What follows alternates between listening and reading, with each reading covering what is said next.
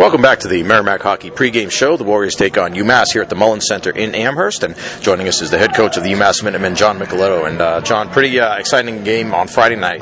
Back and forth action between these two teams. Uh, you had the lead at the end of the first. They came back in the second. You had a strong third and ended up with a tie. Yeah, it was uh, probably not the way that uh, that most people envisioned the game going. It, it, there was some uh, you know up and down action, and you know I know especially at home, Coach Dennehy probably wanted a little bit slower pace game than than it wound up being. And you know, again, there's always a struggle of philosophies when you know you get a team that wants to play on the big ice against a team that always wants to keep the ice as small as possible. And you know, so fortunately, we were uh, you know at, at least able to get a tie and, and have some of the game go our way in that uh, in that regard. So uh, you know, we'll see how it, uh, obviously teeing it up fresh on a Sunday afternoon, and uh, you know, everybody's uh, got a different perspective and coming at it a little bit differently on our our size sheet as opposed to at Merrimack, and it'll obviously be a, a much different game, I think. How did you feel at the end of that first period? I thought you guys had played very well, especially coming out on the road. Played a very good road first period, but you, you still only had the one goal lead to show for it. Yeah, well, obviously we knew uh, Tirronen's uh, you know record coming in and seen a handful of his performances uh, on video, and knew that that was going to be a big you know big issue for us. And despite having uh, you know real good forecheck and taking the puck away an awful lot in the offensive zone and being able to play in transition, uh, you know we knew we weren't going to weren't going to put six or seven up that night. Uh, you know, four was a bit of a surprise even for us. So, uh, you know, I, I think coming into the locker room, you know, our guys were pretty confident and comfortable with the way we were playing, and you know, just knew that we needed to stay with it. You know, unfortunately, we came out and played pretty well in the early part, but you know, one decision wound up putting in the back of our net, and, and all of a sudden it was one-one, despite you know probably at that point 24 minutes in that we you know probably had the better of the play.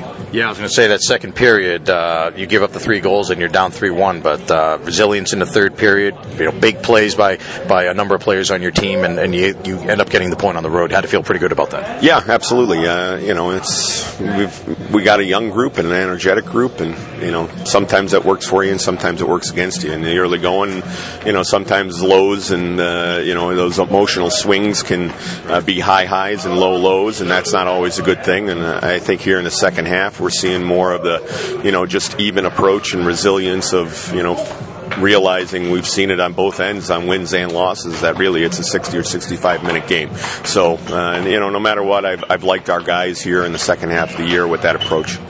Well, let's talk about Brandon Montour. Uh, joined you late in the season, just before Christmas. There, very impressed with his play the other night. Obviously, he had a big goal in the third period and a couple of big plays. Uh, uh, what's he meant to the team since he's come on board? Well, you know, firstly, it's a it's a you know new personality in the locker room, which you, you, don't usually get at the college level. You know, it's not like the pro game where you're bringing a guy up from the minors or you trade for somebody at the deadline. Uh, you know, and it changes the dynamic. But uh, you know, for our guys, they were you know obviously they knew he was coming, but you don't really know how he's going to blend. And he's such a great kid and a good personality, real even keeled, and uh, the guys really warmed to him early. And uh, you know, I think it's just kind of given us a little shot of energy here that you don't normally get at the you know at the semester break. So then on top of it, he you know he clearly slots into our lineup for a lot of minutes right away, and he plays in a lot of different situations. And you know, again, I think that gives us a little bit of a shot in the arm for a guy that can bring some offense uh, to the back end.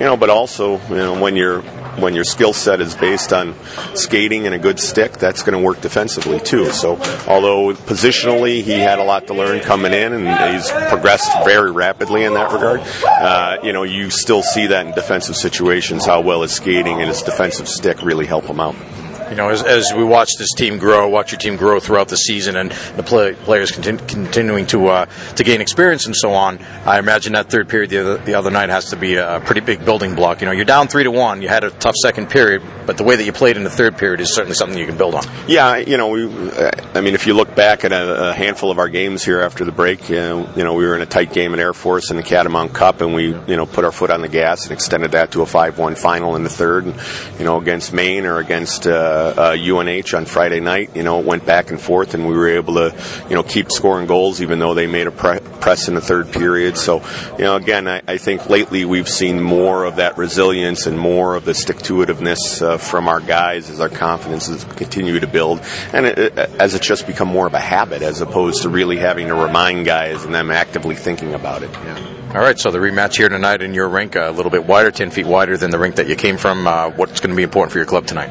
Well, uh, you know, our, our philosophy is the same. You know, our, a lot of our offense is predicated on takeaways, and that's going to, you know, come off of energy on the forecheck. It's going to be back pressure and, uh, you know, being able to gap uh, to defend the rush because we've got good back pressure from our forwards, and it's about straight lining in the defensive zone and trying to eliminate time and space. So those things don't change. You know, uh, you know obviously we know on a little bit bigger sheet we're probably not going to take as many pucks away as we did uh, on Friday night, and you know what we don't get in takeaways. We've got to manufacture uh, through the rush and uh, you know zone exits and zone entries, and you know so the the focus of the game and the things that you're talking about change just percentage wise.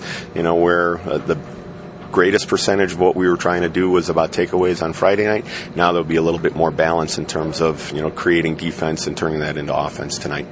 Thanks a lot, Coach, for your time. We appreciate it. It's good to see you again. Good luck tonight and the rest of the season as well. Thank you. Mike. Appreciate it. All right, that's John Micheletto, the head coach of UMass. We'll be back with more right after this. This is Warrior Hockey.